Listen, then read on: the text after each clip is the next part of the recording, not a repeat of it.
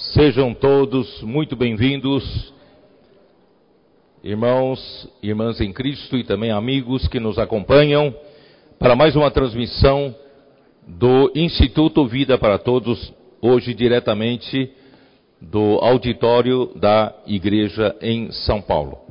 Hoje, dia do Senhor, domingo, vamos fazer as nossas ofertas honrando o Senhor com os nossos bens. Lembrando do, do, do, da, das missões do exterior, que com essas ofertas nós sustentamos a obra de Deus em outros continentes, e também lembrar do, uh, da estância minha, EAV é minha, e também do Instituto Vida para Todos, que, né, que graças a ele é que nós recebemos essas transmissões em casa e também né, lembrar das suas necessidades regionais da obra do Senhor, sejam sócios do Evangelho ou seja qualquer outro item da obra. E também lembrar da igreja da sua localidade, que o Senhor possa abençoar e que o Evangelho seja pregado por meio das igrejas, por meio dos irmãos, para que o reino do Senhor possa vir um dia mais cedo. Chegamos à mensagem 29. O Rei envia seus apóstolos. E a leitura bíblica é todo o capítulo 10 de Mateus, do versículo 1 até o versículo 42. Hoje eu faço questão de mencionar, nós estamos aqui muito honrados né, pelos irmãos que chegaram e nós tivemos maravilhosas comunhões né, nesses dois dias que passaram né, com os irmãos que vieram do estado da Bahia, né, representando Bahia e Sergipe. E também né, os irmãos uh, que vieram do estado do Rio de Janeiro, que uh, o Expo passando por lá tem feito muitos frutos. E também né, os irmãos de Foz do Iguaçu também estão aqui conosco. Tivemos comunhão esses dias e, e também né, uh, várias, várias igrejas que hoje estão aqui presentes e especialmente os irmãos do sul de Minas, né, eh, vindo vários irmãos de Varginha e de outras cidades vizinhas. Então nós nos sentimos muito honrados com a, a presença deles e juntamente para desfrutarmos da palavra profética, da palavra do Senhor. Eh, nós estamos né, na sequência vendo como o Senhor no capítulo 9 de Mateus, ele começa relatando a cura de um paralítico.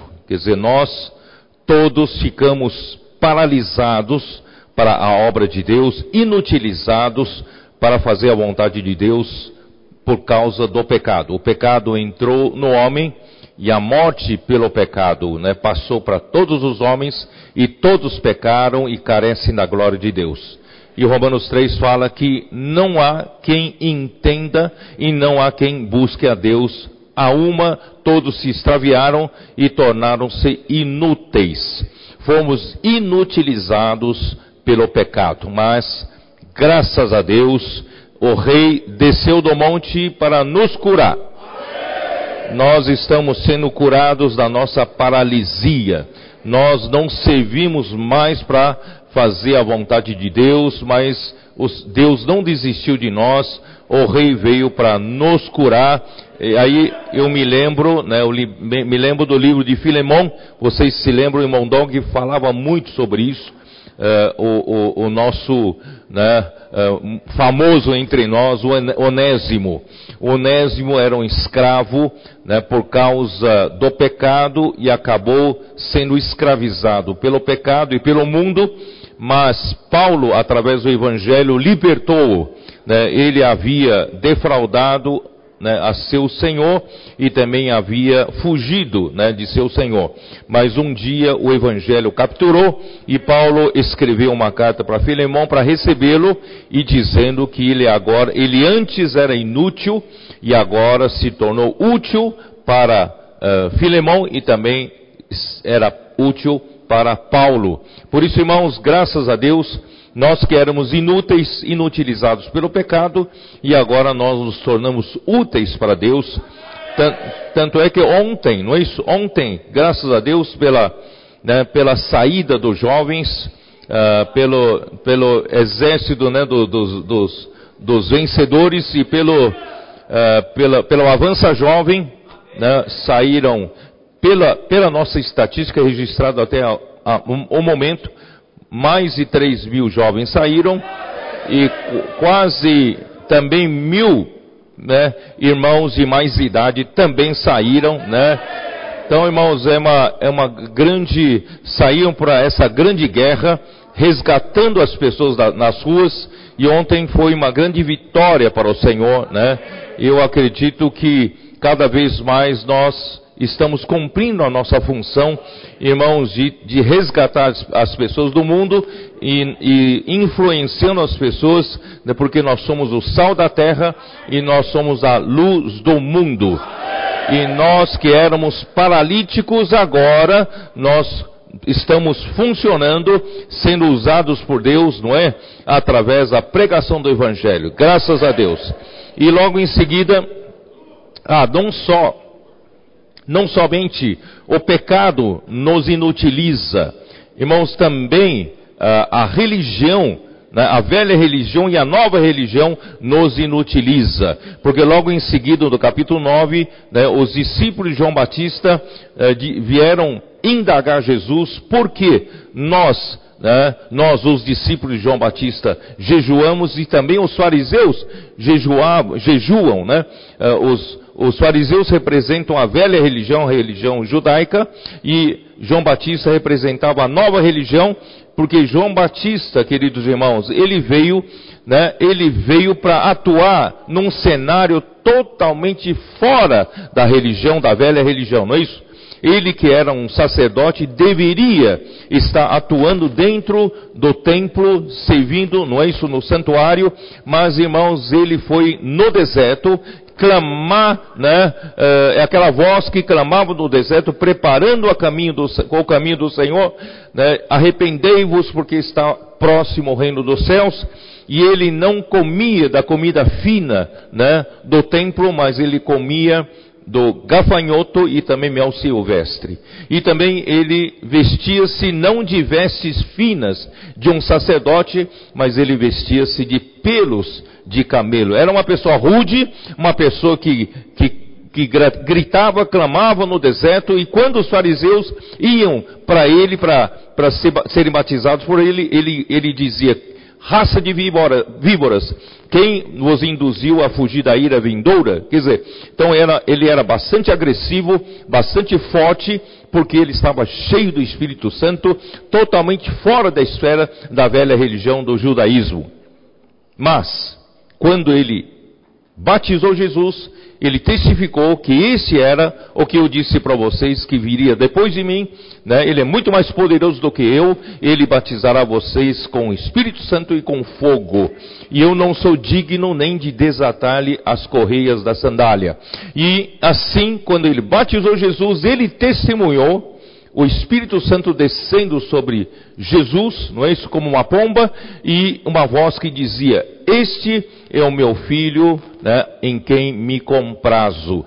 Então ele foi testemunha ocular disso tudo, já que né, ele, a função dele é introduzir Cristo e ele tinha feito o seu trabalho, já tinha completado o seu trabalho, na verdade ele não tinha mais nada que fazer, ele deveria aderir, não é isso? A ao séquito, né, à procissão né, vitoriosa de Jesus. Todavia, ele não encerrou né, o seu ministério, deu sequência ao seu ministério, porque ele havia muitos discípulos seguiam a ele, ainda batizavam, e acabou formando uma nova religião. Por isso, irmãos, a religião também nos paralisa nós que estamos, estamos muitos anos na vida da igreja, estamos principalmente a liderança que está muito tempo na igreja, irmãos, cuidado para a gente não acabar né, indo além da, do que nós devemos ir e acabamos formando uma nova religião. E a religião, irmãos, atrapalha o Senhor. O Espírito quer fazer coisas novas e nós, com o nosso conceito velho, da velha religião, nós impedimos e nós acabamos ficando inúteis nessa nova fase né, da ação do Espírito, da ação dos sete Espíritos na era da conclusão do Apocalipse. Portanto, irmãos, vamos pedir para o Senhor nos limpar. Nos limpar de velha religião e também da nova religião. Vamos todos os dias pedir para o Senhor nos manter um espírito humilde e arrependido. O espírito arrependido significa um espírito que sempre está fazendo uma transferência, uma mudança de plano. Né? Se a gente fica né, acostumado com o que nós íamos fazendo, mas no plano terreno, nós acabamos formando uma, uma outra religião. Nós queremos, irmãos, trocar de plano, sermos transferidos para o plano celestial, para poder seguir o Rei do reino dos céus. Por isso nós precisamos do espírito humilde e arrependido. Nunca acha que você sabe alguma coisa, você já está tantos anos na igreja, tantos anos fazendo a obra de Deus, você sabe fazer, irmãos, isso só vai atrapalhar a ação do Espírito. Graças a Deus, Deus então também nos curou disso, porque não se pode colocar um remendo novo numa roupa velha. Porque o remendo novo tem um poder de retração muito grande e acaba rompendo né, a rotura. E também não se põe vinho novo em odres velhos. Se você colocar tudo isso que o Senhor está fazendo de novo, né, pelo Espírito, a comportagem dinâmica, avança jovem, rede de cuidado das conectadas, rede de, né, eh, do Ministério das Mulheres e também né, do, do, do, dos uh, da, da, da, central de acolhimento e também na rede de, de, de contatos, a rede de cuidados né, da igreja e a comportagem por hora, a comportagem por oportunidade e a igreja toda saindo, posso orar por você? Quer dizer, se você quiser colocar esse, isso como um remendo novo na estrutura velha, não vai dar certo. Então, irmãos, vai estourar tudo se você colocar o vinho novo em odres velhos. Então, vamos nos renovar, vamos manter o nosso espírito humilde, né, sempre com um coração quebrantado e seguir com muita humildade o Senhor. Aí então, em seguida, ainda capítulo 9, né, fala da cura da filha de Jairo, do chefe da sinagoga, que representa né, os judeus e ele, ela tinha 12 anos de idade, 12 é um número completo na Bíblia. Então, por um período completo, Deus então cuidou dos judeus e ao chegar aos 12 anos de idade, ela morreu. Ela morreu. Quer dizer, representa a rejeição dos judeus para com o rei do reino dos céus. Né? Jesus, na verdade, veio para primeiro salvar os da casa de Israel. Ele veio primeiro para buscar as ovelhas perdidas de Israel. Mas o, né, o Israel né, rejeitou o Senhor. João capítulo 1 fala, ele veio para né, uh, o, o, que era seu e o que era seu né, não o receberam. Então, irmãos, nós uh, não o recebeu. Então, nós, irmãos, uh, tivemos a grande misericórdia, ganhamos uma grande misericórdia que é pela rejeição, né, dos judeus quando chegar, chegou aos 12 anos de idade da filha de Jairo. E nós, na verdade, nesse, nesse período que Deus estava com os judeus, nós estávamos padecendo de hemorragia. No meio do caminho, Jesus encontrou né, uma mulher com 12 anos, padecendo 12 anos de hemorragia, tocou na hora das suas vestes. E nessa hora, irmãos, ele percebeu que alguma virtude saiu dele e ele ele viu que era uma mulher. Né? Essa mulher, irmão, representa os gentios. Nós ficamos 12 anos padecendo de hemorragia, a vida vazando, não tínhamos como reter a vida. Não é isso? Cada ano que passa, mais vida sai de nós, mais é, é, menos sentido de vida nós temos. Graças a Deus, pela rejeição dos judeus, Deus então se voltou, Senhor então se voltou para os gentios. E, e os gentios foram salvos, irmão, pela fé e, uh, Jesus falou para ela, é, é, pela, pela sua fé, não é isso? A tua, a tua fé te salvou. Então, graças a Deus, o, o nosso, a nossa única porta de entrada para o reino dos céus, irmãos, é pela fé. Nós cremos em Jesus e nós entramos por essa porta. Portanto, irmãos, não mude de porta. Nós temos que continuar vivendo pela fé. E graças a Deus, irmãos, o livro de Números, capítulo 15, nos mostra, irmão, desculpe me gastar esse tempo aqui, porque eu acho muito importante isso, né? livro de Números, capítulo 15, versículo 38. Diz assim: Fala aos filhos de Israel e diz-lhes que nos cantos das suas vestes falam bolas pelas suas gerações e as bolas em cada canto presas por um cordão azul. Então são as essas bolas que são as olas né, da, da, das vestes e são presas por um cordão azul. Sabe o que, que é cordão azul? O que, que é azul? O azul é, é, é a cor celeste. Quer dizer, o azul representa, irmãos, o reino dos céus.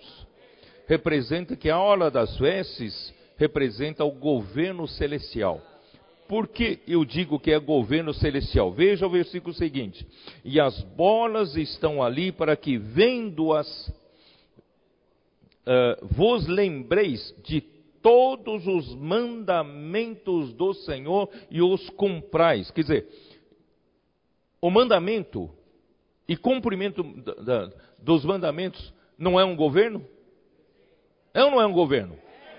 Né? São, eh, são, são cordões, cordão azul, céu, os mandamentos, quem manda e quem cumpre?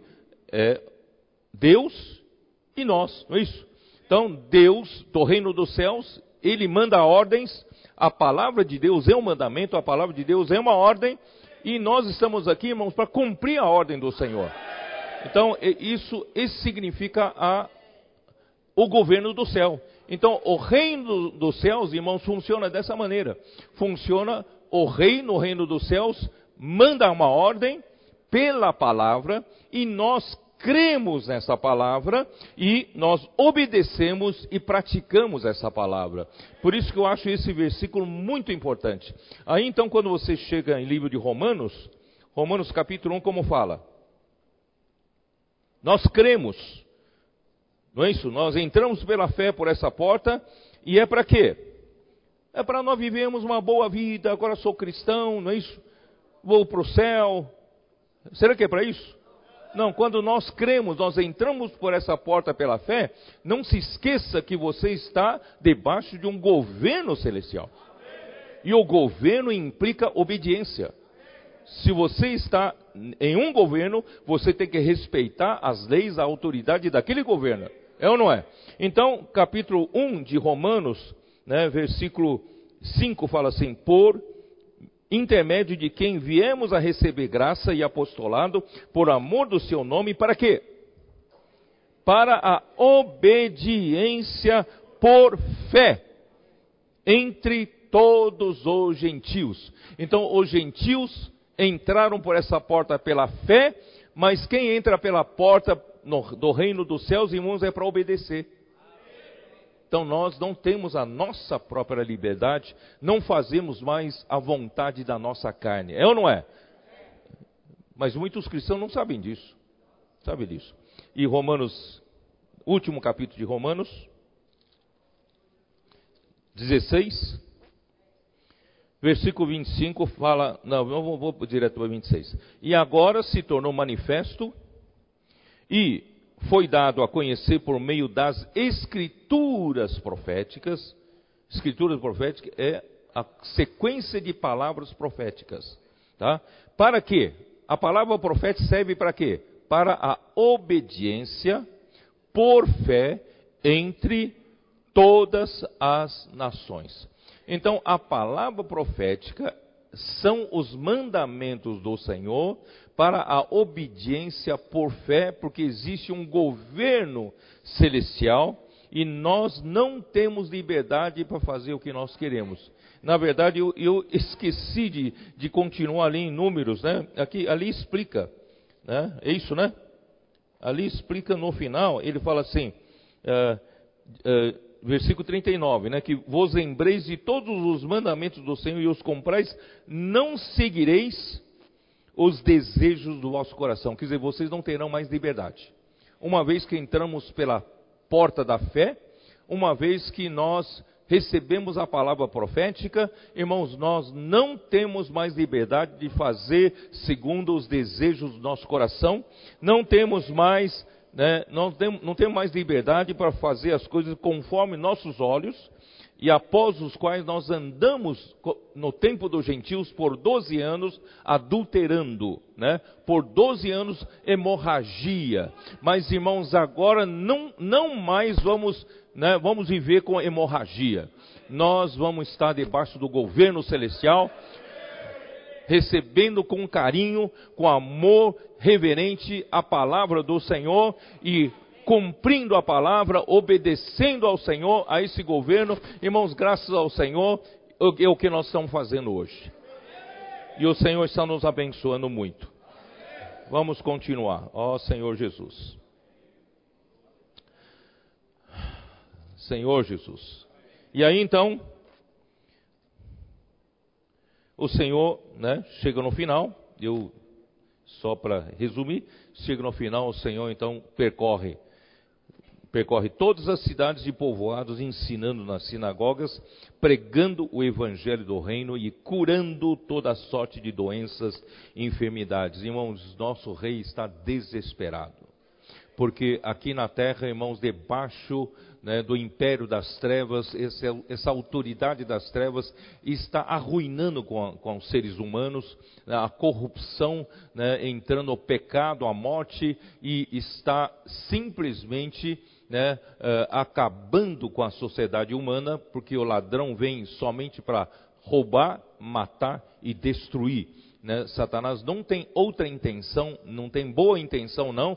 Ele quer roubar os homens, matar os homens e destruir os homens de Deus. Né? Então, uh, inutilizou o homem, né? graças a Deus que o rei nos né, curou da nossa paralisia, e agora, irmãos, nós também saímos com o Senhor Jesus para pregar o evangelho do reino.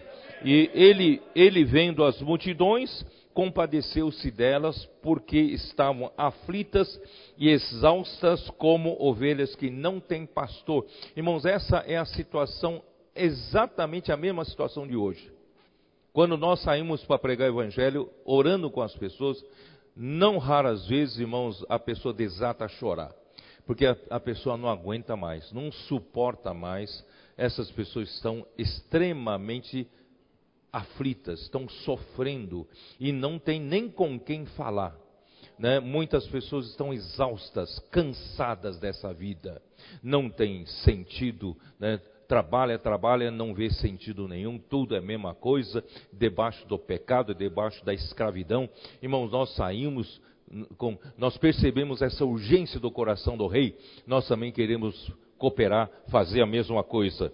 Por isso que em seguida Jesus disse, né, e se dirigiu aos seus discípulos, a seara na verdade é grande, mas os trabalhadores são poucos. Rogai, pois, ao Senhor da seara que mande trabalhadores para a sua seara. Grande é a seara, grande o campo, mas assim tem pouquíssimos trabalhadores. Irmãos, mesmo hoje, nós no Brasil, né, nós temos né, tantos eh, milhões de habitantes, a nossa população né, é grande, e nós estamos aqui no Brasil com apenas 300 e poucos comportores. São poucos trabalhadores para milhões de pessoas.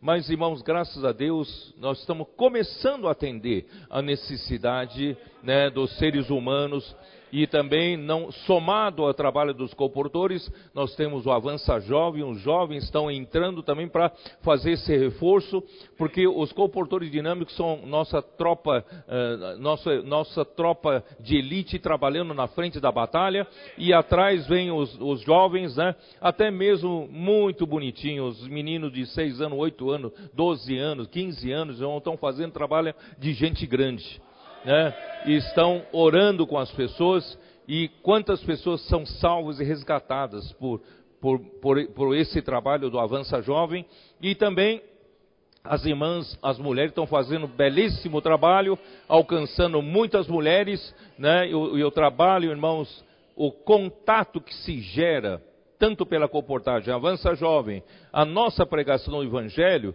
irmãos, está se gerando muitos contatos.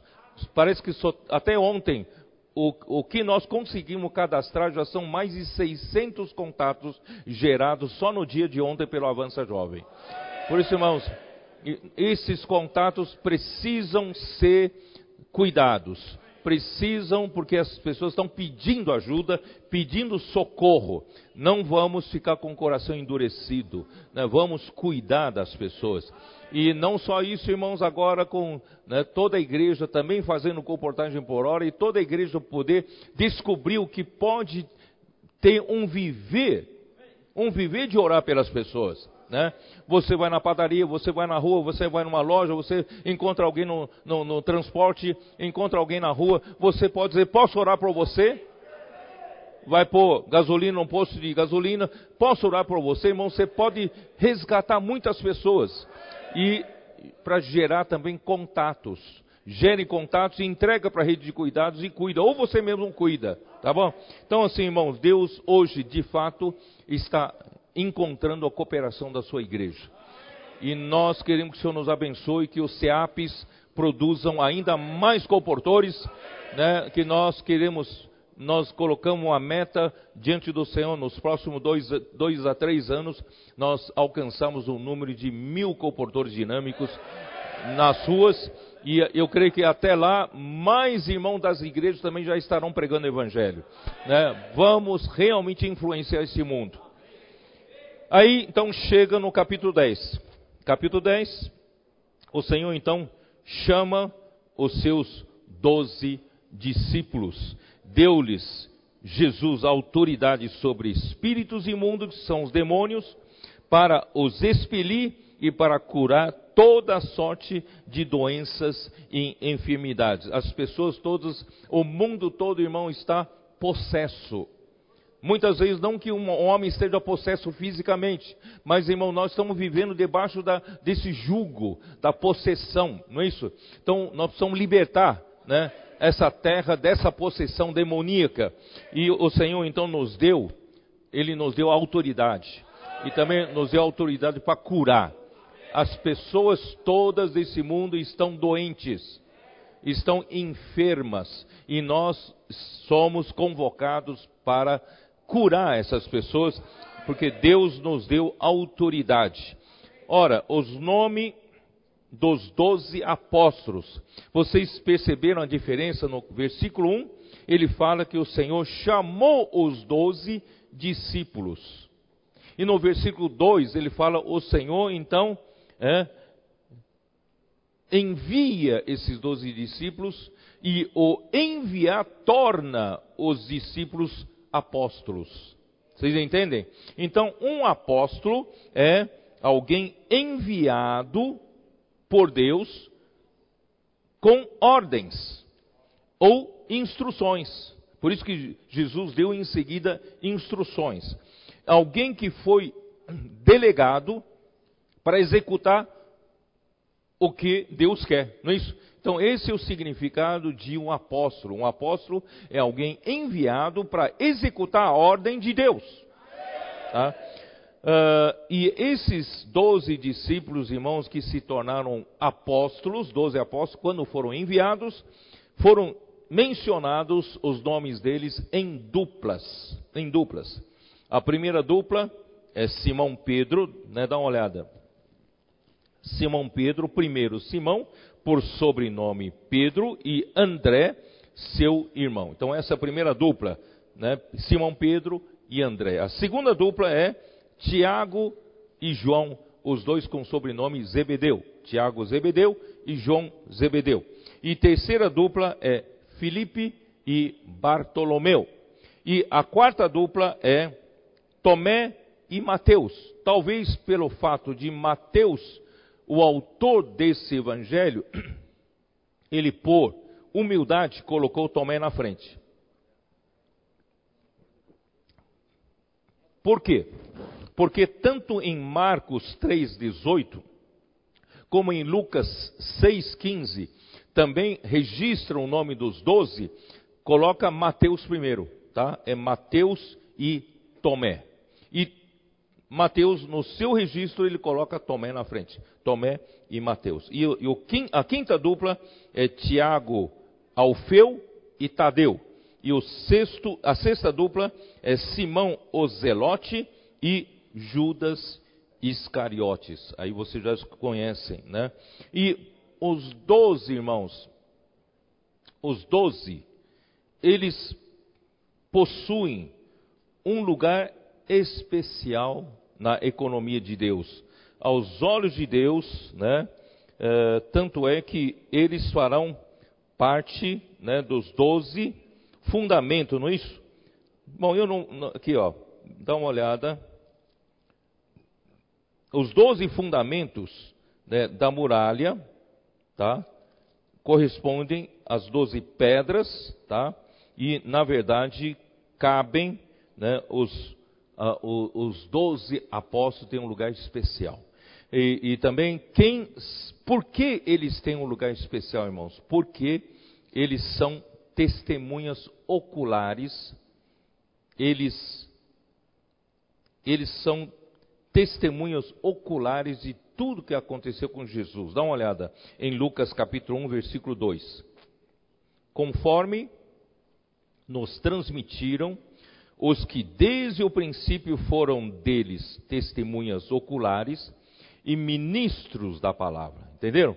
Então eles têm um lugar de destaque na economia de Deus, no plano de Deus. Eles são especiais, tá? São os primeiros que, que viram Jesus, tudo que aconteceu com Jesus. Isso também está em 2 Pedro capítulo 1. 2 Pedro capítulo 1, né?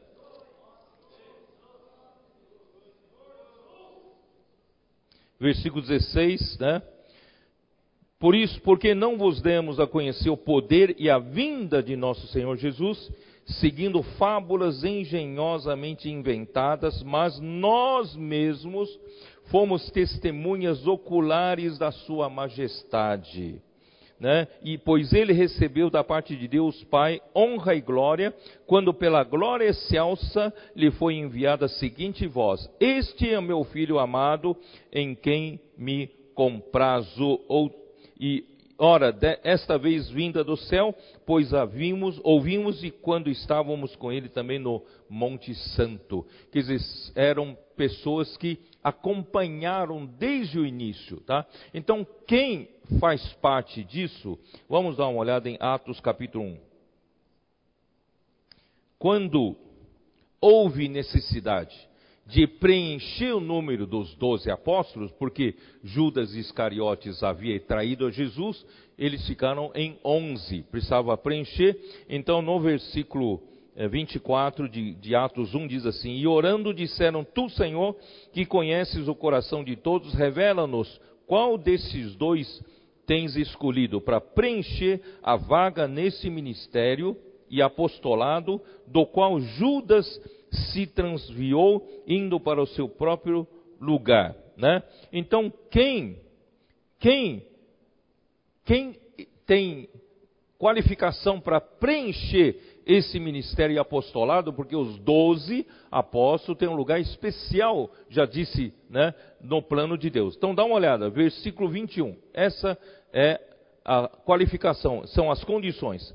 É necessário, pois, que dos homens que nos acompanharam todo o tempo, que o Senhor Jesus entrou, andou entre nós. quer dizer, esses doze têm um lugar especial porque eles foram testemunhos oculares. E começando, tem que começar no dia do batismo de João, até ao dia em que dentre nós foi levado às alturas, um destes se torne testemunha conosco da sua ressurreição. Então, os doze apóstolos são testemunhas oculares da ressurreição de Cristo que acompanharam desde o batismo de João Batista, não é isso? Até o dia em que ele foi levado às alturas. Então, esses são os doze apóstolos que contêm, repito, um lugar especial na Bíblia, tá bom? Uh, aí então o rei começa a dar as instruções do versículo 5 até o versículo 15. São as instruções a quem Jesus estava enviando. Uh, vamos lá, versículo 5. A estes 12, enviou Jesus, dando-lhes as seguintes instruções: Não tomeis rumo aos gentios, nem entreis em cidade de samaritanos, mas de preferência, uh, uh, de, como é que é? De preferência procurai as ovelhas perdidas da casa de Israel. E à medida que seguirdes, pregai que está próximo o reino dos céus. Então, irmão, Jesus veio buscar primeiramente as ovelhas perdidas da casa de Israel. João capítulo 1, versículo 11. Dá uma olhada.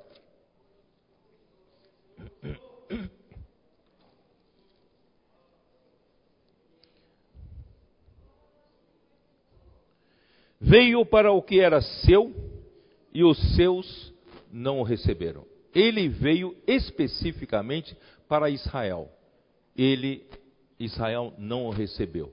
Então, uh, por isso que o Romanos capítulo 11, Paulo descreve isso. Romanos 11.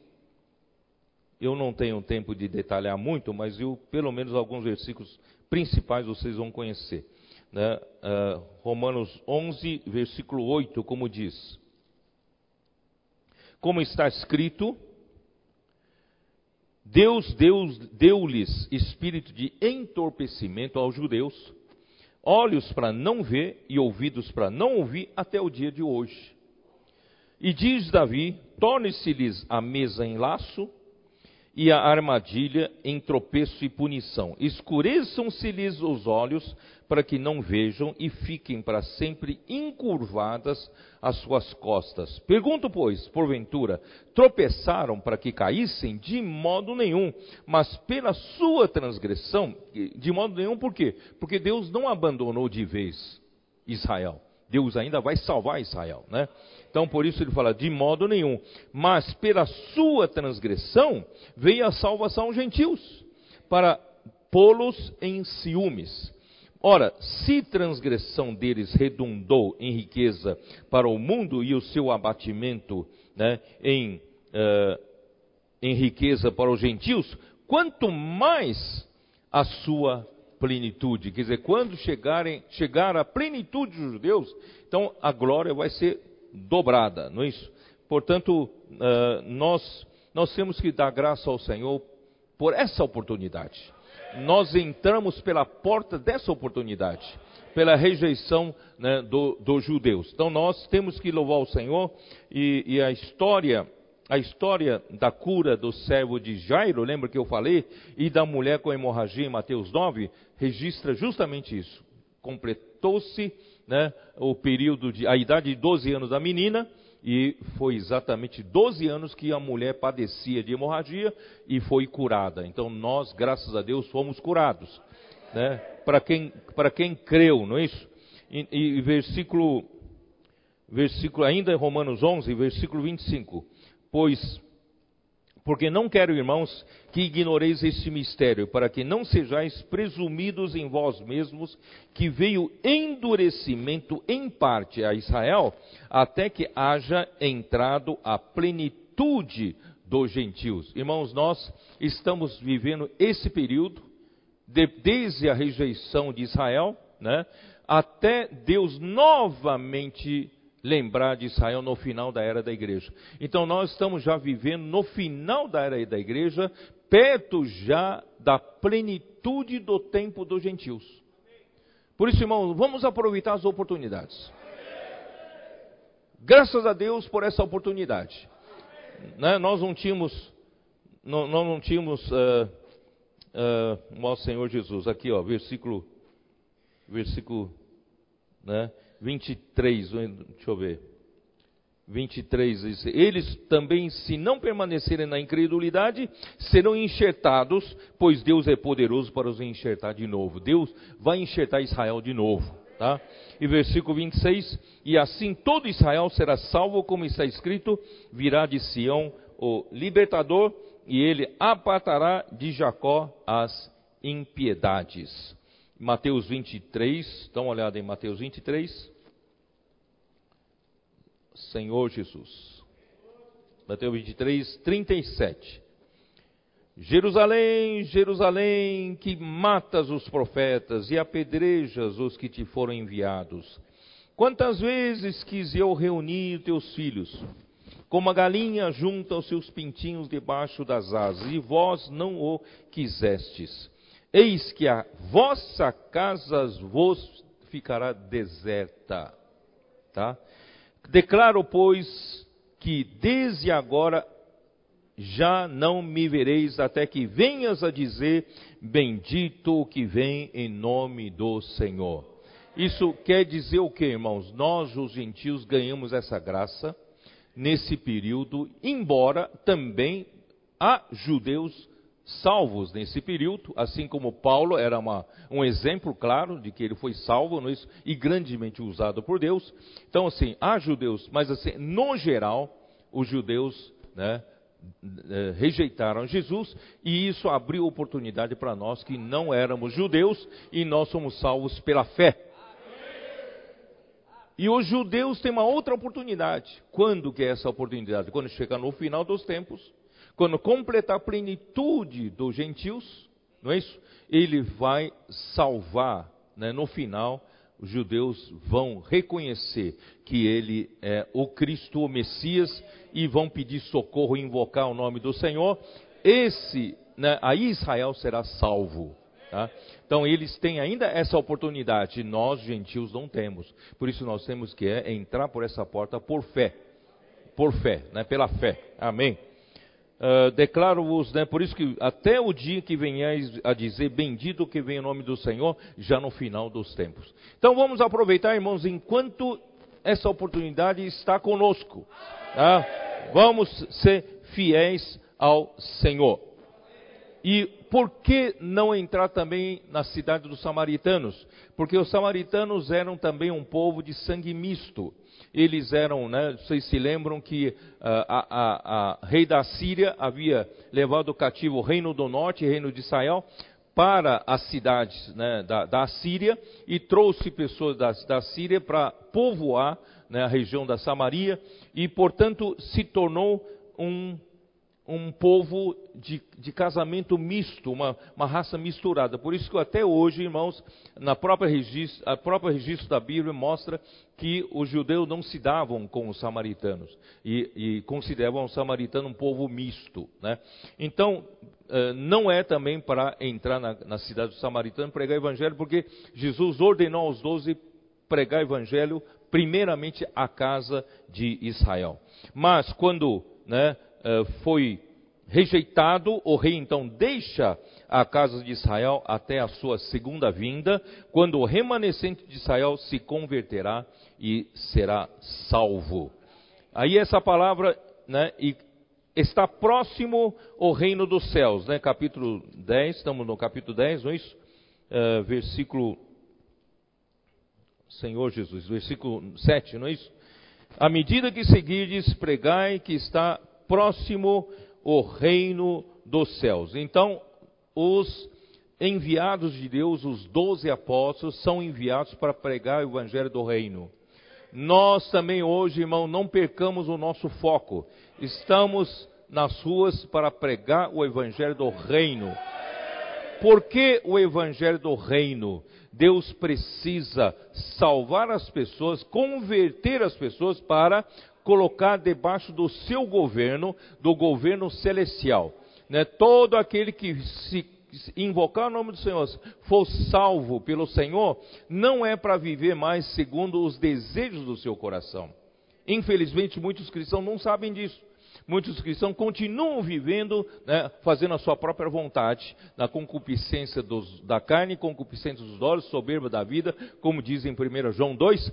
E nós, irmãos, na verdade, temos que pregar o evangelho para que todo aquele que for salvo, invocando o nome do Senhor, crendo no Senhor Jesus, e seja o que?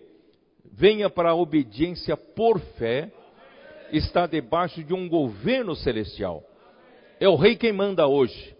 Eu não tenho a minha própria liberdade. Não tenho a liberdade de, de, de eu querer ir para onde eu quiser, fazer o que eu quiser. Não. Eu hoje estou debaixo do reino celestial. Né? O governo celestial. E esse evangelho, irmãos, nós devemos pregar.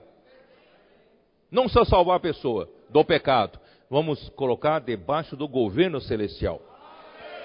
Então, quando é que. Porque aqui diz está próximo o reino dos céus. E quando chegou o reino do céu? Quando chega o reino do céu? Quem sabe?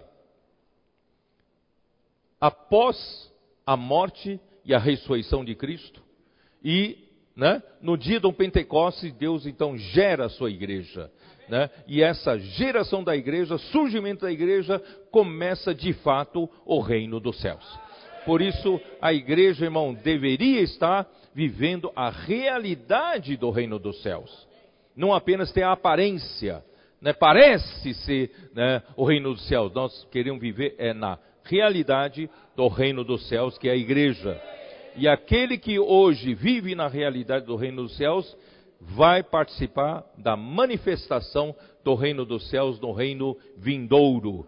Então, irmãos, vamos, nós, coloca isso na sua cabeça. Pessoa que eu vou pregar evangelho, eu não, não, não vou né, medir esforços para levá-lo também um dia a ser um vencedor. Levá-lo a um dia a estar junto comigo na manifestação do reino dos céus. Para isso, hoje, ele, essa pessoa precisa ser ajudada a viver na realidade do reino dos céus. É por isso que a igreja tem a rede de cuidado, central de acolhimento. Vamos acolher, vamos colocar debaixo do cuidado, para quê? Para que cada um desses irmãos viva a realidade do reino dos céus e cada um desses amanhã seja um vencedor no, na manifestação do reino dos céus. E o, e o reino dos céus, irmãos, é o único caminho para Deus voltar e reinar na terra. O Antigo Testamento se tornou totalmente ineficaz para lidar com o povo de Israel, para governar o homem. Por quê? Porque a lei que Deus mandou, ela é, ela é fraca né? Ela não consegue lidar com a carne, uma vez que o homem caiu e se tornou carne. Né? Romanos 8,3, vocês não se lembram? Bom, vamos lá ler, vai. Romanos 8,3 não diz assim. Senhor Jesus, a lei do Antigo Testamento não não era eficaz para lidar com o homem caído, lidar com a carne. Capítulo 8, versículo 3 diz assim: ah, porquanto o que fora impossível à lei, impossível à lei, tá? No que estava enferma pela carne. Você sabia que a lei ficou doente por causa da nossa carne? A lei, né? Era, se tornou uma coisa impossível para Deus conseguir salvar a carne, para Deus conseguir nos levar de volta para o governo celestial por meio da lei, né? Aí Deus, isso fez Deus enviando seu próprio filho em semelhança da carne pecaminosa, ele apenas tomou a semelhança da carne pecaminosa. Ele não tomou o pecado, mas ele condenou o pecado dentro da semelhança da carne do pecado. Tá?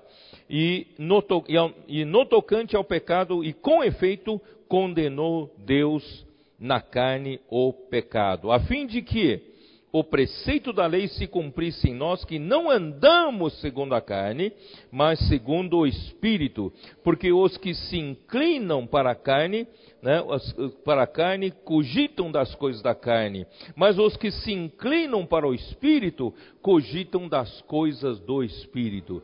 Se você colocar os seus pensamentos nas, na, na, nas coisas da, você coloca na mente né, na, na carne, você vai se inclinar para fazer as coisas da carne. Mas se você se inclinar a sua mente, seus pensamentos na outra esfera, esfera celestial, você estiver inclinando os seus pensamentos no espírito, você vai fazer as coisas do espírito que são vão produzir vida e paz, né?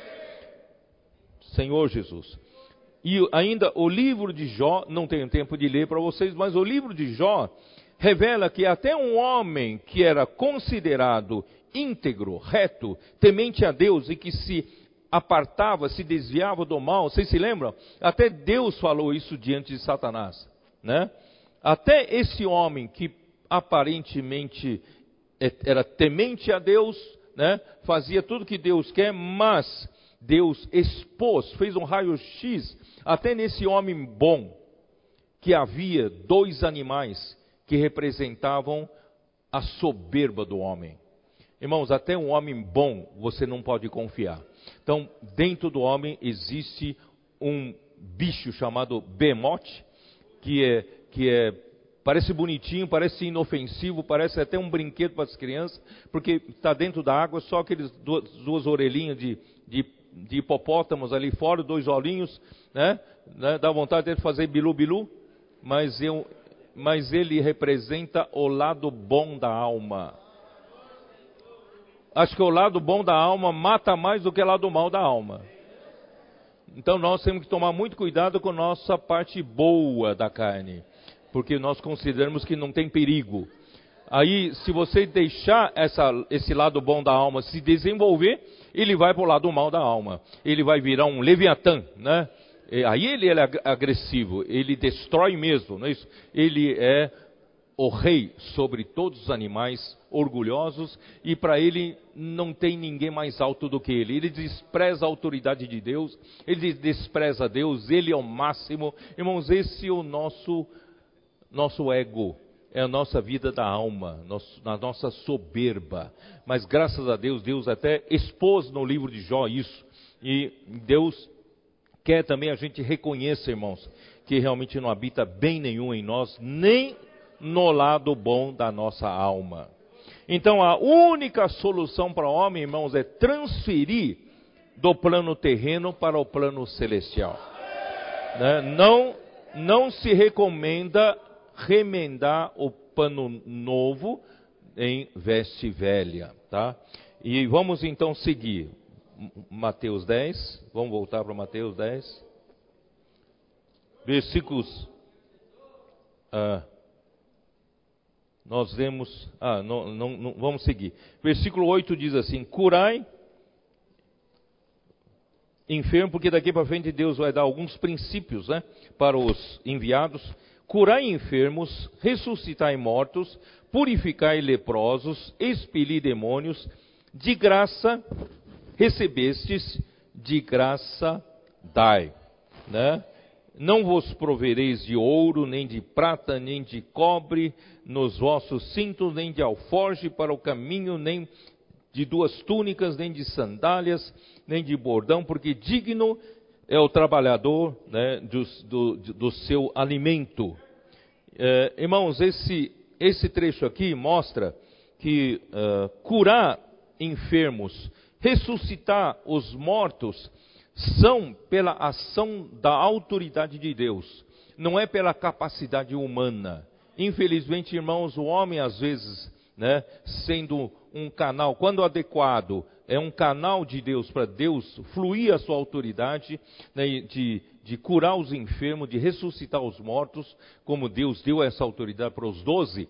E o homem então a, a, a, pensa que a autoridade é dele é por meio dele que as coisas acontecem, né? Então, muitos anos atrás, quando eu era muito jovem, né, anda, a gente andava mais de ônibus, né, e acho que uma vez eu vinha de, de, de, de não sei se era São Paulo para Sumaré ou Sumaré para São Paulo, e antigamente esse ônibus que passava pelo, pela rodoviária de Campinas. E ali, fazendo aquela volta na rodoviária de Campinas, eu vi um, um, um outdoor, um, uma, um cartaz grande. Ele cura! né? Ele expulsa demônios, ele, né, não sei o que, tal. Eu falei, embaixo deve ser Jesus, né? Não era pastor fulano de tal. Então, irmãos, quem tem autoridade não é o homem. Quem tem autoridade é quem envia. Envia. Então nunca se esqueça disso. Senão você vai ser o papagaio de pirata, né? Acha que quem é o quem tem todo o poder é o papagaio, não é o papagaio não. Então assim, então a palavra que nós, né, recebemos do Senhor quando somos enviados de Deus é confirmada pelos sinais que se seguem. Então isso está em Marcos 16, 20, né, eu já usei várias vezes, mas vamos ler Marcos 16, 20. Porque foi Deus que nos enviou para pregar o evangelho no versículo 15. E disse-lhes: Ide por todo o mundo e pregai o evangelho a toda criatura, quem crê e for batizado será salvo, e quem não crê, porém, quem, porém quem não crê será condenado. Né? Aí quem né, esses são sinais que hão de acompanhar aqueles que creem. Em meu nome expelirão demônios, falarão novas línguas, pegarão em serpentes, se alguma coisa mortífera beberem e não lhes fará mal, e impuserem as mãos sobre os enfermos, eles ficarão curados. De fato, o Senhor Jesus, depois de lhes ter falado, foi recebido no céu, assentou-se à destra de Deus. Mas, irmãos, aí a igreja saiu então para pregar o evangelho conforme o mandamento de Deus e saiu para pregar o evangelho. Eles partiram, pregaram em toda parte e cooperando com eles o Senhor. O Senhor que tá, foi, ascendeu ao céu, assentado à direita de Deus, veio aqui de novo para cooperar com a igreja. Né? E confirmando a palavra por meio de sinais que se seguiam. Irmãos, quando Deus nos manda autoridade, com autoridade, nós saímos, não é a nossa autoridade que faz acontecer as coisas é a autoridade de Deus pela palavra. Então, ele confirma a palavra que ele deu. O que, que é a palavra? A palavra é a ordem. Né? São as instruções dele. É a palavra profética que nos leva a sair, e nós, baseados na palavra profética, na sua autoridade, é que nós fazemos a obra de Deus, e a autoridade faz as coisas acontecerem com sinais. Graças a Deus. Então não é a nossa, não é a nossa, uh, não é a nossa capacidade, né? Uh, então o, o, e o, e o digno, digno é trabalhador do seu alimento é para mostrar que a revelação da palavra é dada por nós de graça. Nós recebemos de graça a revelação e de graça nós damos. Né? Os comportores, né? Estão trabalhando, muitos podem usar esses versículos para dizer: ah, mas os comportores estão vendendo os livros. Os comportores não estão vendendo a revelação da palavra. Vocês vão me entendendo ou não? O Senhor, o Senhor, por exemplo, me deu revelação para falar essa palavra. Eu não estou cobrando cachê nenhum para falar dessa revelação, porque eu recebi de graça, de graça tenho que dar. Entendeu? Então, e, os, e, e, nós não estamos saindo na rua, posso orar por você? Cada oração é 10 reais. Não, nós não estamos cobrando pela oração. De graça, Deus nos deu, de graça nós damos. É isso. Então, irmãos, mas os livros têm seus custos. Tem um custo de impressão, tem um custo de, de distribuição, não é isso? Então, isso não é vender a palavra de Deus. Isso é estamos repassando porque tem um custo, senão, senão, senão você. Quem aqui ganhou a Bíblia de graça? Pode até ser que alguém tenha ganhado a Bíblia de graça, mas as minhas Bíblias eu compro. Senão alguém vai dizer, não, estou vendendo a palavra de Deus. Também não é nesse sentido. Eu nunca posso cobrar pela revelação que Deus me deu. De graça foi dado. Mas os livros têm custos. Tá? E, e, graças a Deus não é vergonha nenhuma que o trabalhador, não é isso que pregam o evangelho, que vivam do evangelho. E só, só que por outro lado, eu tenho observado todas as semanas aos comportores, nós não trabalhamos por dinheiro. Nós trabalhamos por amor ao Senhor. Em João, em João 21, vocês se lembram de João 21? Pedro estava preocupado com sustento. Quando você se preocupa, coloque o seu sustento em primeiro lugar, antes das coisas de Deus, vai dar tudo errado. Pedro então fala: Vou pescar porque eu não tenho o que comer amanhã. Aí os seus discípulos estavam falando: é, Jesus se foi, não sabemos onde está, não sabemos como vai ser o dia de amanhã, e nós vamos com você também. Aí pescaram noite inteira, não pegaram nada. Quando você se preocupa com sustento, irmãos, não vai pegar nada. Aí aparece Jesus. Jesus fala, falou para eles: lança a rede do lado direito do barco. Eles lançaram, o que aconteceu? Noite inteira não pegaram nada. Noite inteira. E eram exímios pescadores, como a mim. Né? Mas aquela noite não pegaram nada. Mas quando fizeram conforme a palavra, você vê como é importante a gente crer na palavra, né? Quando fizeram conforme a palavra, o que aconteceu? Eles lançaram a rede e foram puxar, não aguentaram puxar. Tinha quantos peixes? 153 lambarizinho? Uma, tilapinha? 153 grandes peixes. Isso mostra, irmãos, se Deus quer, Ele pode nos, nos, uh, nos sustentar com abundância. Ele pode nos suprir com abundância o que precisamos. Então, nosso coração, irmãos, está em servir ao Senhor. Não está em preocupação pelo nosso sustento. Aí então, aí o Senhor chama, chama Pedro, Pedro, porque Pedro existe essa influência, essa liderança, né? Pedro, vem cá, você me ama mais do que esses outros? Tudo isso aí? Aí Pedro falou, Senhor, tu sabe que eu te amo. Jesus fala então, então apacenta os meus cordeiros. E vocês conhecem a história, não vou repetir, são três vezes que o Senhor perguntou. Né? Isso quer dizer o que, irmãos?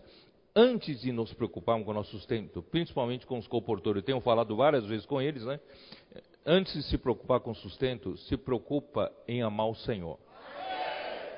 E o amor ao Senhor, por quê? Deus nos amou. Esse amor que vem de Deus também nos faz amar o Senhor. O amor que vem do doador também nos torna um doador. Nos faz aquilo que recebemos do doador, nós também devolvemos para Deus, amamos a Deus. E quando nós amamos a Deus, de nós flui horizontalmente. Vocês entendem?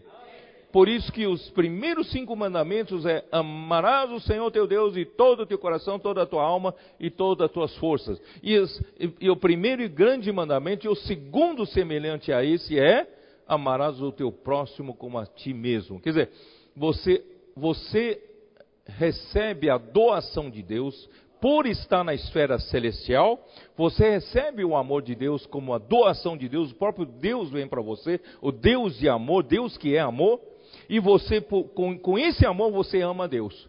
E quando você ama Deus, é uma via, acaba virando uma via de, du, de via dupla, não é isso? Duas mãos. E isso faz com que você flua horizontalmente. João 7, 37 a 39. No último dia, o grande dia da festa, levantou-se Jesus e exclamou: Quem tem sede, se alguém tem sede, venha a mim e beba, né? E quem crer em mim, do seu interior fluirão rios de água viva. Então, se você recebe o Senhor, recebe Deus que é o amor, de você vai fluir, fluir esse amor para os outros. Fluirão rios de água viva. Irmãos, é assim que acontece a comportagem. Quando você se preocupa com sustento, não flui quando você ama o Senhor e ama as pessoas, flui. Flui, tá? E o sustento é consequência. Deus vai cuidar de vocês. Ó oh, Senhor Jesus, vamos lá. Vamos voltar para Mateus. Mateus 10. Vamos lá. Digno é o trabalhador do seu alimento, já falei, né? É, versículo 11: E em qualquer cidade ou povoado em que entrardes, indagai quem neles é digno, e aí ficai até vos retirardes. Ao entrardes na casa, saudai-a. E com efeito a casa for, se a casa for, a casa, se com efeito a casa for digna, venha sobre ela a vossa paz. Se porém não o for, torne para vós outros a vossa paz. Se alguém não vos receber, nem ouvir as vossas palavras ao saídes daquela casa ou daquela cidade, sacudi-o pó, né? Sacudi o pó dos vossos pés. Em verdade vos digo que que menos rigor haverá para Sodoma e Gomorra no dia do juízo do que para aquela cidade. Por isso, irmãos, nós precisamos né, uh, saber, ter essa clareza que quando nós somos enviados por Deus, irmãos, quem nos recebe, recebe a paz. Você tem tido essa experiência? Quando alguém abre o coração, recebe, você, porque você é enviado de Deus, a paz vai para ela. E quem não recebe, fala, eu não quero, a paz volta para você. Certo? Então, quem recebia Jesus como enviado de Deus, e cria na sua palavra, e a obra de Deus é feita. Isso está em João 6, 29. Vamos dar uma olhada.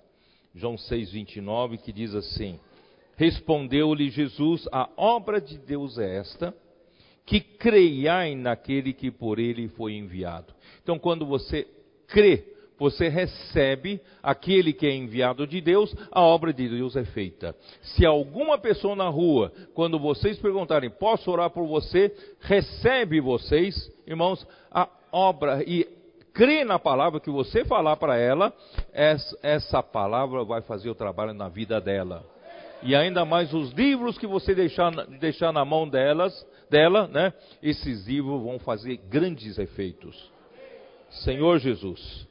Vamos ver, continuar então Mateus 10, versículo de 16 até 23, fala das dificuldades. Irmãos, até agora nós vimos que Deus nos envia, não é isso? Uh, nós ficamos tranquilos, Ele cuida de nós, Ele, Ele cuida do nosso sustento.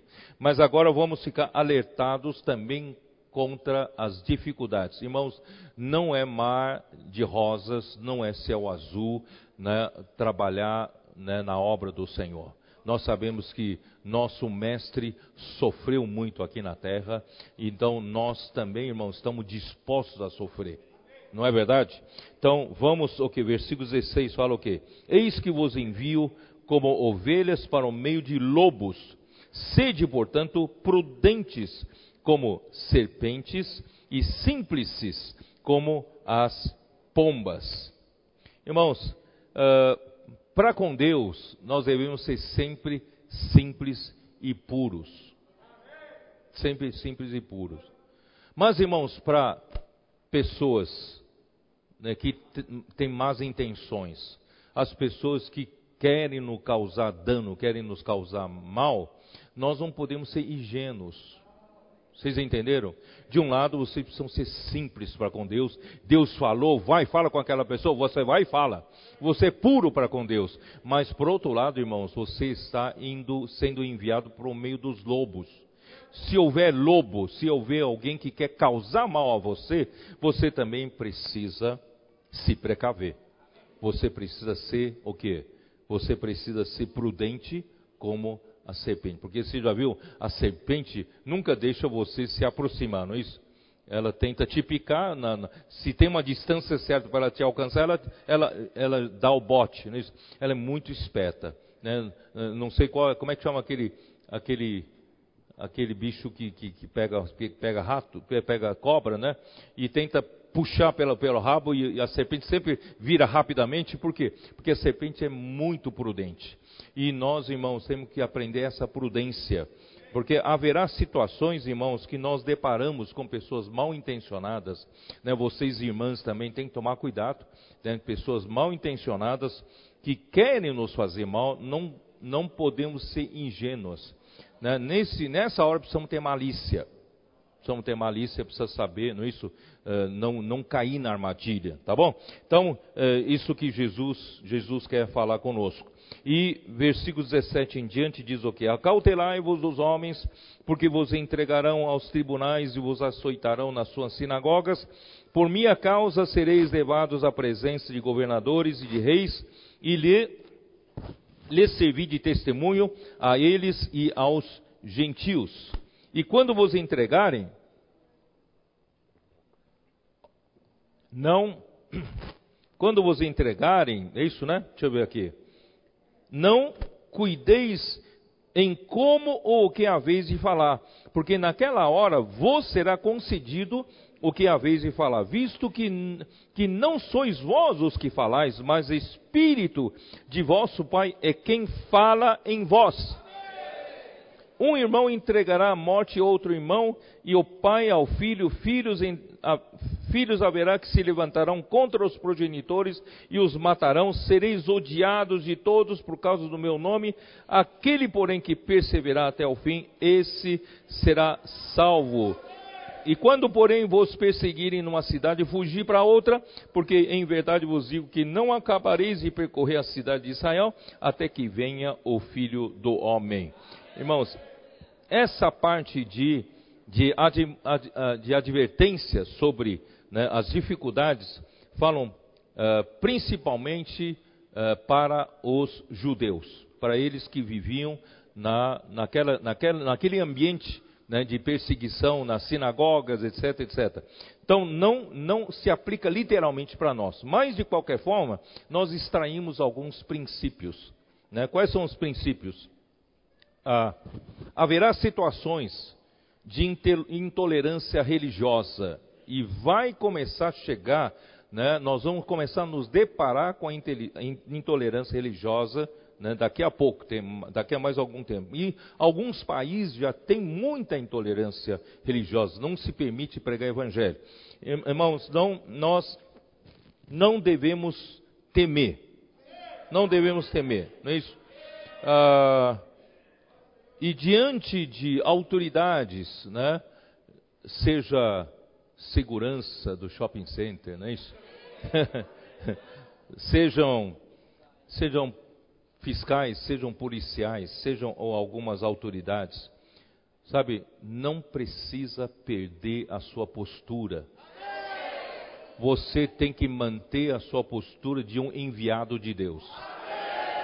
Não precisa discutir com ninguém. Não discuta com ninguém, mas a pessoa precisa saber que você está sob as ordens do rei. Alguém te deu autoridade para pregar o evangelho como enviado. Entenderam?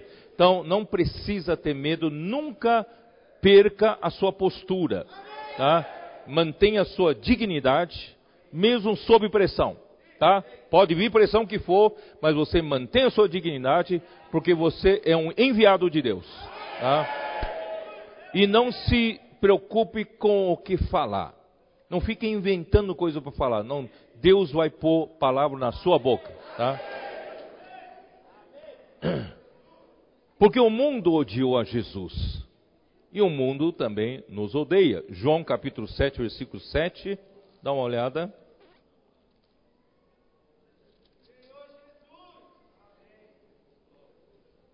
Não pode o mundo odiar-vos, mas, mas o mundo me odeia porque eu dou testemunho a, a, seu respeito de que as suas obras são más. Por que, que o mundo odeia Jesus?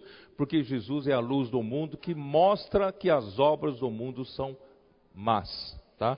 E no capítulo 15 de João, versículo 18: Se o mundo vos odeia, sabei que primeiro do que a vós outros me odiou a mim. Se vós fosseis do mundo, o mundo amaria o que era seu.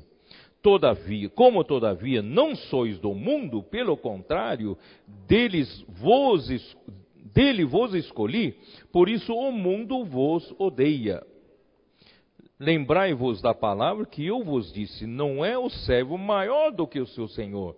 Se me perseguiram a mim, também perseguirão a vós outros. Se guardarem a minha palavra, também guardarão a vossa. Tá? Então, irmãos, não é, não precisa se assustar. Puxa vida, nós estamos aí indo para esse mundo, às vezes a gente encontra tanta hostilidade. Mas não se preocupa, o mundo sempre odiou a Jesus. Eu, quando eu falo do mundo, não são necessariamente as pessoas do mundo. O que eu falo do mundo é o sistema que está aí. O sistema montado por Satanás. Às vezes, às vezes a, a pessoa que está tá investida dessa autoridade, às vezes vem pressionar você, não é nem ela, é que ela está cumprindo as ordens. É o sistema do mundo, né? Nos odeia. Mas você pode tocar na pessoa. Até, até a pessoa, né? Que é usada para perseguir você, você sabe que é uma pessoa que foi criada à imagem e semelhança de Deus, né? E, e tem um coração que você pode. Posso orar por você, né? Precisa ter medo não. Uh, no versículo 23, né, nós lemos aquele versículo, parece tão, tão terrível, né? Que fala assim: onde está? Quando, porém, vos perseguirem numa cidade e fugir para outra, né, uh, esse versículo, na verdade, retrata na situação da grande tribulação no meio dos judeus, tá? Na grande tribulação. Então não, não precisa se assustar, não é o nosso caso. Aí a partir do versículo 24, ali fala para a gente não temer.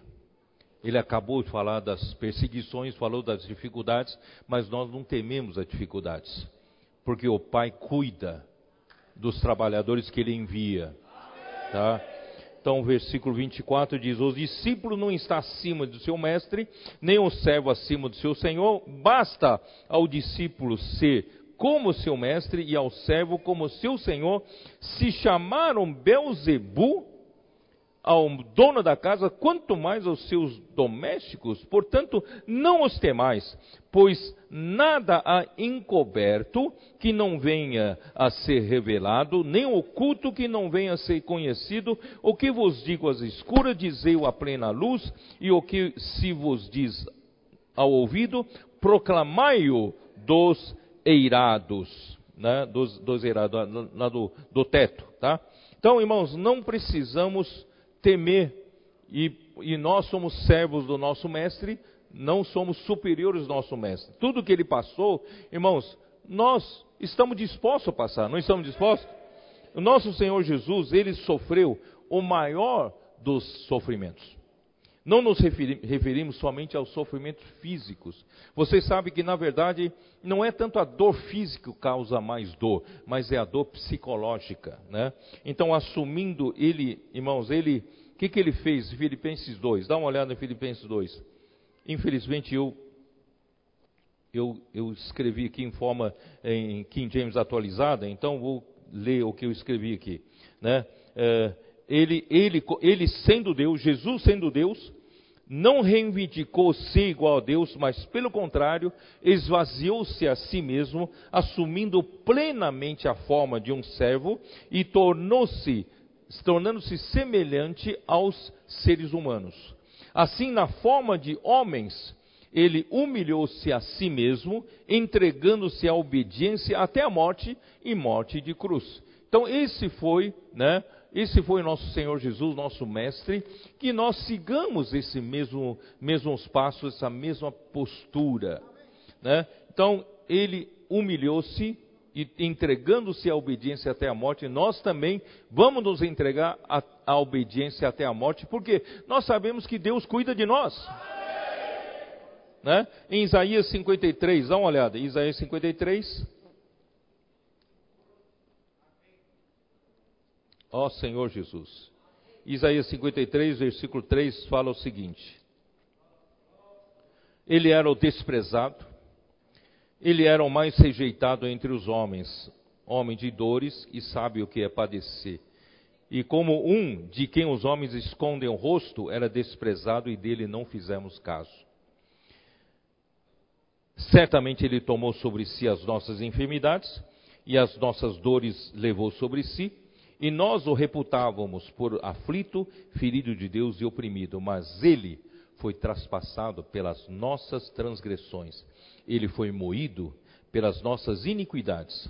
O castigo que nos traz a paz estava sobre ele, e pelas suas pisaduras é que nós fomos sarados. Todos nós andávamos descarrados como ovelhas, cada um se desviava pelo caminho mas o Senhor fez cair sobre ele a iniquidade de nós todos. Ele foi oprimido e humilhado, mas não abriu a boca. Como cordeiro foi levado a matadouro, e como ovelha muda perante os seus tosqueadores, ele não abriu a boca. Irmãos, esse é o nosso modelo. Se nós passarmos por isso, irmãos, nós temos uma vida dentro de nós que passou por tudo isso. Ele é capaz de nos sustentar nesse momento. Né? E, e, e Marcos, Marcos capítulo 14.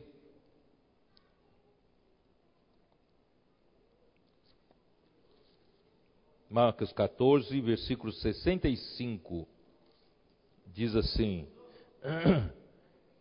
Puseram-se alguns a cuspir nele. Você soube disso não? Cuspiram na cara de, de, de Jesus?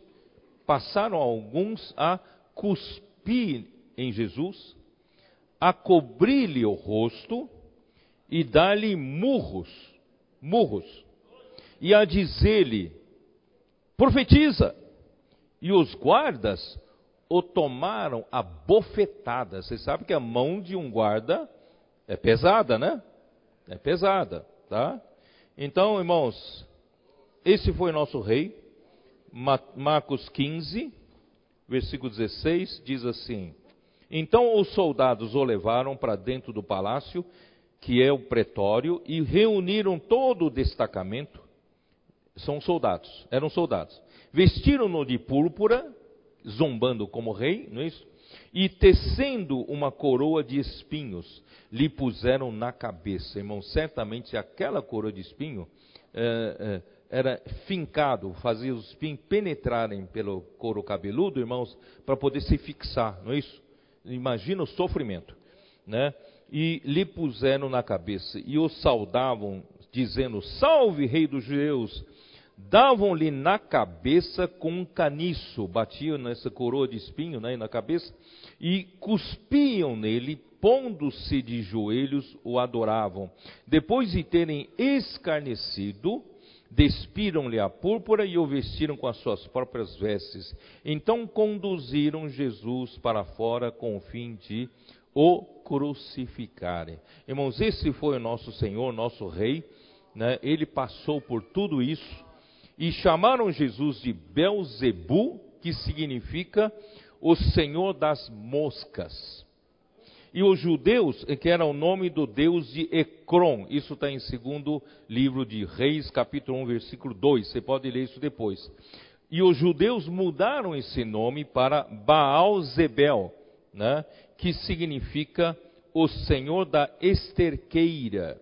Esterqueira é o lugar onde se estoca esterco estrume, tá? Então, ele é foi esse nome se tornou o Senhor do, da esterqueira. E o termo usado para o maioral dos demônios, isso está em Mateus 12, dá uma olhada. Mateus 12. Mateus 12, versículo 24. Mas os fariseus, ouvindo isto, murmuravam: Este não expele demônios, senão pelo poder de Belzebu, maioral dos demônios. Versículo 27. E se eu expulso demônios por Belzebu, por quem os expulsam vossos filhos? Por isso eles mesmos serão os vossos juízes. Quer dizer, né? Então, eh, esse senhor, né, o maioral dos demônios, era a pior né, insulto que o homem podia fazer né, dirigindo a Jesus pelos judeus. Por isso, irmãos, Jesus, o sofrimento psicológico é muito maior, muito mais do que o sofrimento físico. Então, nós devemos ter a consciência de que quando pregamos o Evangelho do Reino, né, com certeza não seremos recebidos de braços abertos né, uh, pelo mundo sob o controle de Satanás, do sistema do mundo, né, pois o mundo desprezou e rejeitou a Jesus. Vamos para Mateus 10, 26.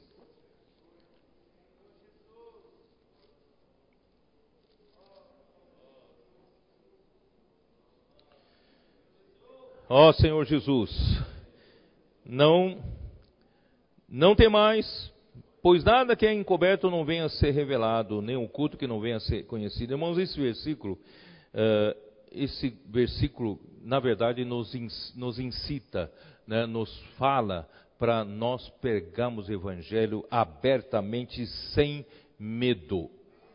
Tá? Porque, irmão, nós estamos pregando o Evangelho da verdade. Quem tem a verdade não tem nada a temer. Não é? Então, não precisamos esconder de ninguém quando pregamos o Evangelho. Não precisamos ficar fazendo as coisas em oculto, não. Irmãos, nós pregamos o Evangelho porque estamos pregando a própria verdade. Então, a plena luz e subimos no telhado e pregamos, tá? Não precisa se esconder, não. E quando, irmãos, esse princípio né, de que tu, não há nada encoberto que não venha um dia né, a ser descoberto. Isso também, irmãos, nos, esse princípio nos alerta para nós vivemos com temor e tremor. Não acha que alguma coisa que a gente faz no oculto, né, vai ficar oculto para sempre. Um dia vai vir à tona. Entendeu? Então não, eh, a gente deve viver aquilo que a gente não tem coragem de mostrar para os irmãos, então não deve fazer. Não é isso? Não temos coragem de, de expor para os outros, então é melhor não fazer. Por quê? Porque tudo que você faz no oculto, um dia vai vir à tona. Então vamos viver na luz e assim nos dá força para pregar o evangelho, não é isso?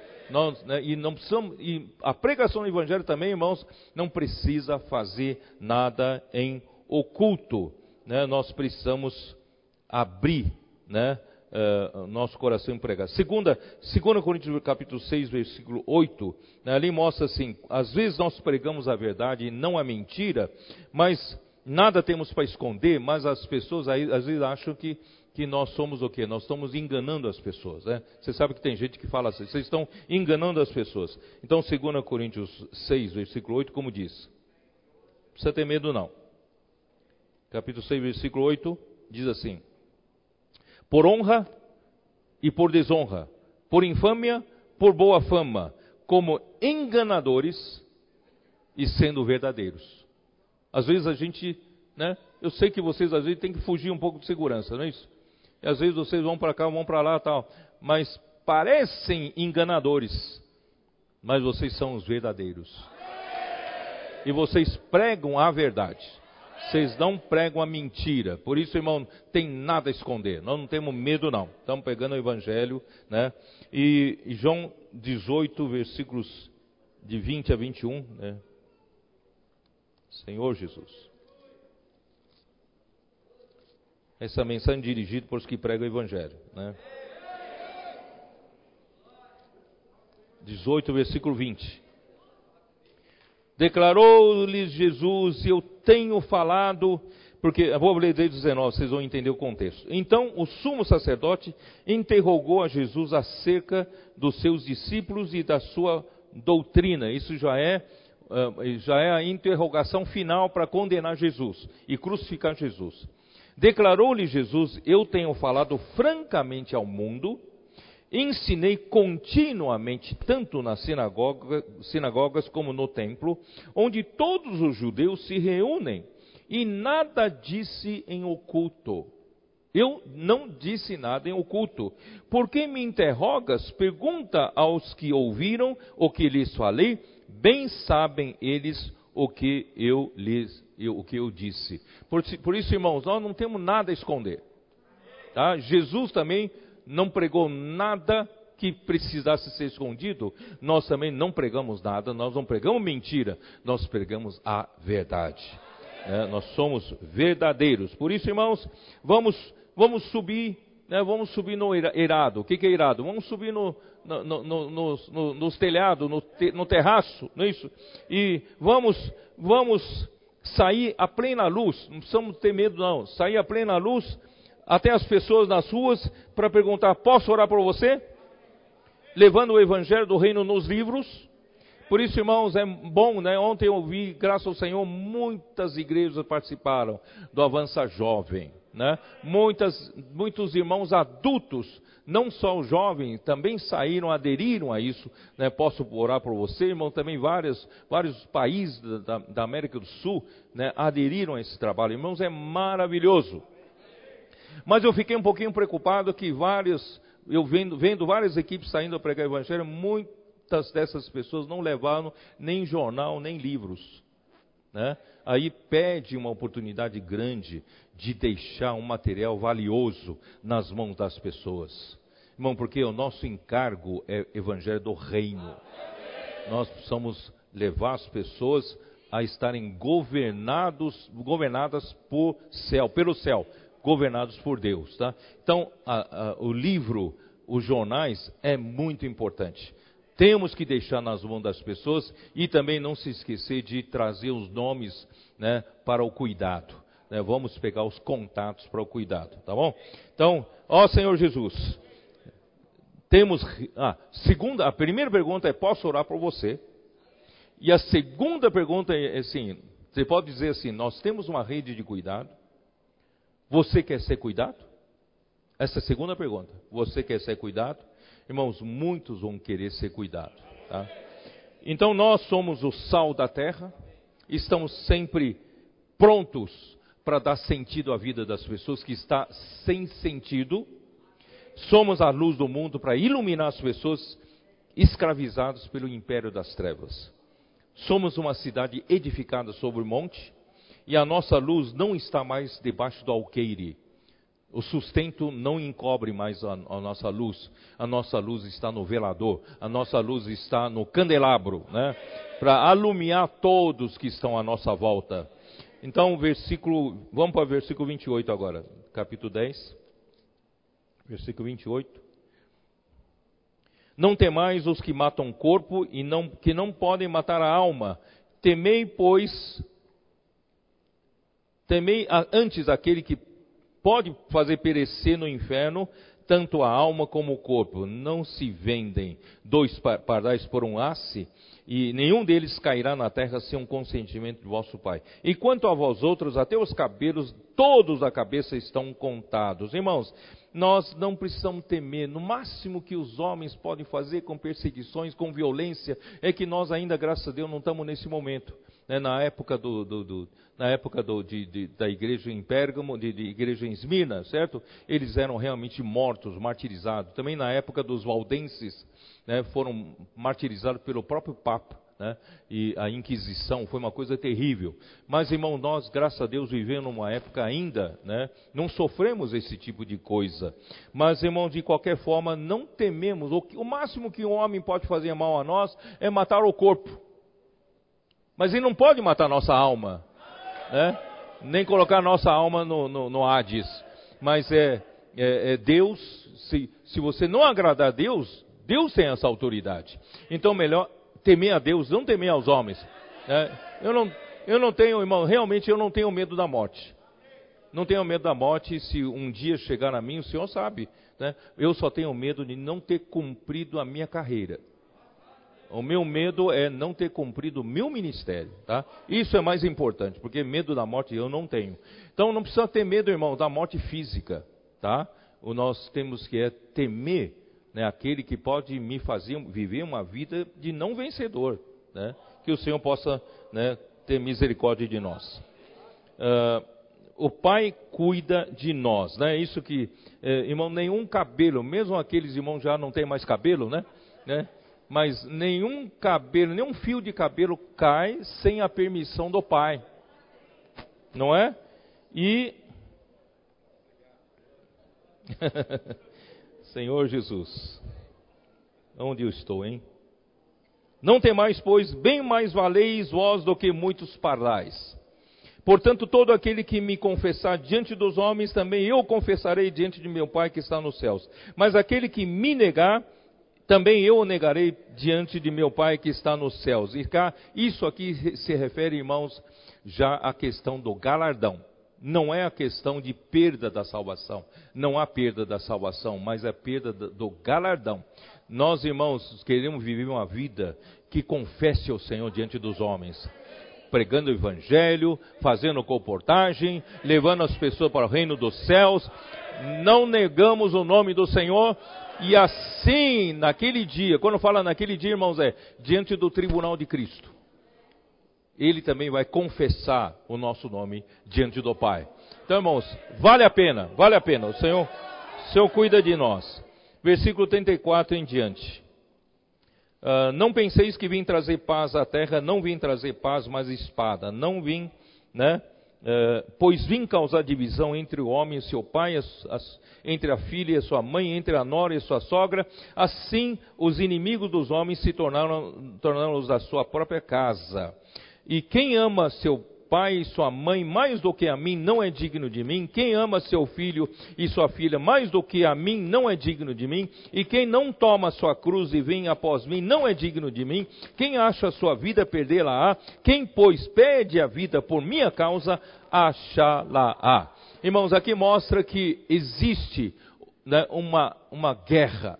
Existe uma luta de dois reinos Deus ele tem o seu reino, o seu domínio de eternidade e a eternidade. Satanás rebelou-se contra Deus e não devolveu a autoridade que Deus havia dado para ele quando ele estava positivo, os reinos da terra. Ele usurpou os reinos da terra e não estabeleceu uma outra autoridade. E Deus então quer expulsar essa, esse outro reino e estabelecer o reino de Deus aqui na terra. Portanto, irmãos, não há não há conquista de território de reino sem luta, sem, sem esse tipo de, de, de animosidade. Mas, irmãos, nós que servimos ao Senhor, não é que nós devemos odiar nosso pai, nossa mãe, nossos, nossa mulher, nosso marido, nossos filhos, não é odiar. Mas, irmão, nós colocamos o Senhor acima de tudo. Colocamos o reino acima de tudo. Não é isso? Portanto, irmão, se, se às vezes exigir você fazer uma escolha, é há uma necessidade urgente de Deus se usar para alguma tarefa, alguma situação, né? E ao mesmo tempo a sua família exige de você não ir, né? Irmão, nessa hora você tem que saber fazer escolha, tá? Então, o Senhor te dê sabedoria. É importante é nós, né? Seguimos ao Senhor, e esse caminho, irmão, será um caminho de tomar a cruz e seguir ao Senhor, como está em Mateus 16, né, versículo 24: Quem quer vir após mim, a si mesmo se negue, tome a sua cruz e siga-me. Né? Quem quiser né, ganha, perder a sua vida da alma, ganhar lá, mas quem, quem, quem quer ganhar a vida da alma, perder lá. Mas quem perder a vida da alma por minha causa, você vai ganhar a salvação da alma. Então, irmãos, esse caminho é um caminho de cruz. Não é para fazer a nossa vontade, é para fazer a vontade de Deus, negar a própria vontade, deixar de lado o meu conforto, o que é melhor para mim, até mesmo com relação à família. Tá?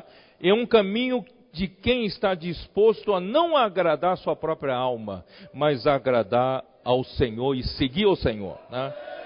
Resultado: quem faz isso, irmãos, então há uma identidade entre uma identidade total entre o enviado e quem o envia. Aí então, é, esse enviado, irmãos, é o próprio envia, enviador. Tá?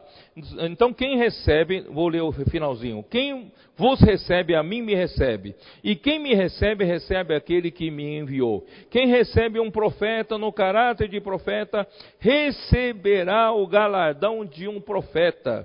E quem recebe um justo no caráter de um justo, receberá o galardão de um justo. Irmão, quem recebeu Jesus, recebeu o Pai.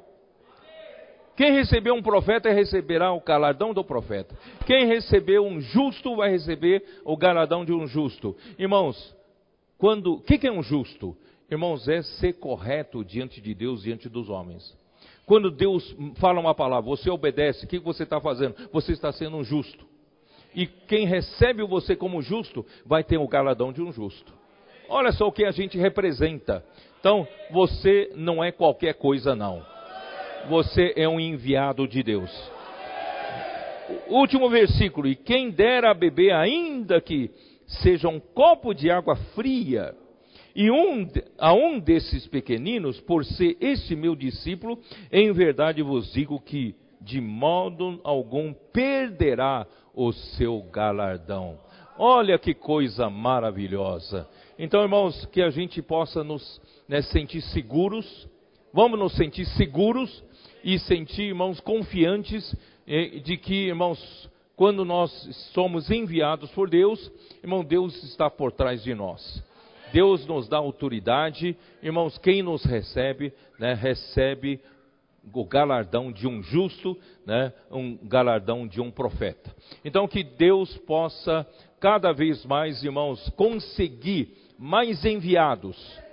O Senhor precisa de muitos enviados que estejam dispostos a negar a si mesmo, negar o seu próprio conforto, o que é melhor para si, para seguir o rei, porque o rei precisa trazer o seu reino aqui na terra. E há muitas pessoas a serem salvas, a serem resgatadas dessa escravidão, né, das trevas, da morte, da corrupção, e nós somos enviados para esse trabalho. Que o Senhor abençoe a sua igreja, abençoa cada vez mais a cada um de nós, que Ele possa nos usar para encerrar esta era e trazer o reino de Deus de volta aqui na terra. Jesus é o Senhor. Amém.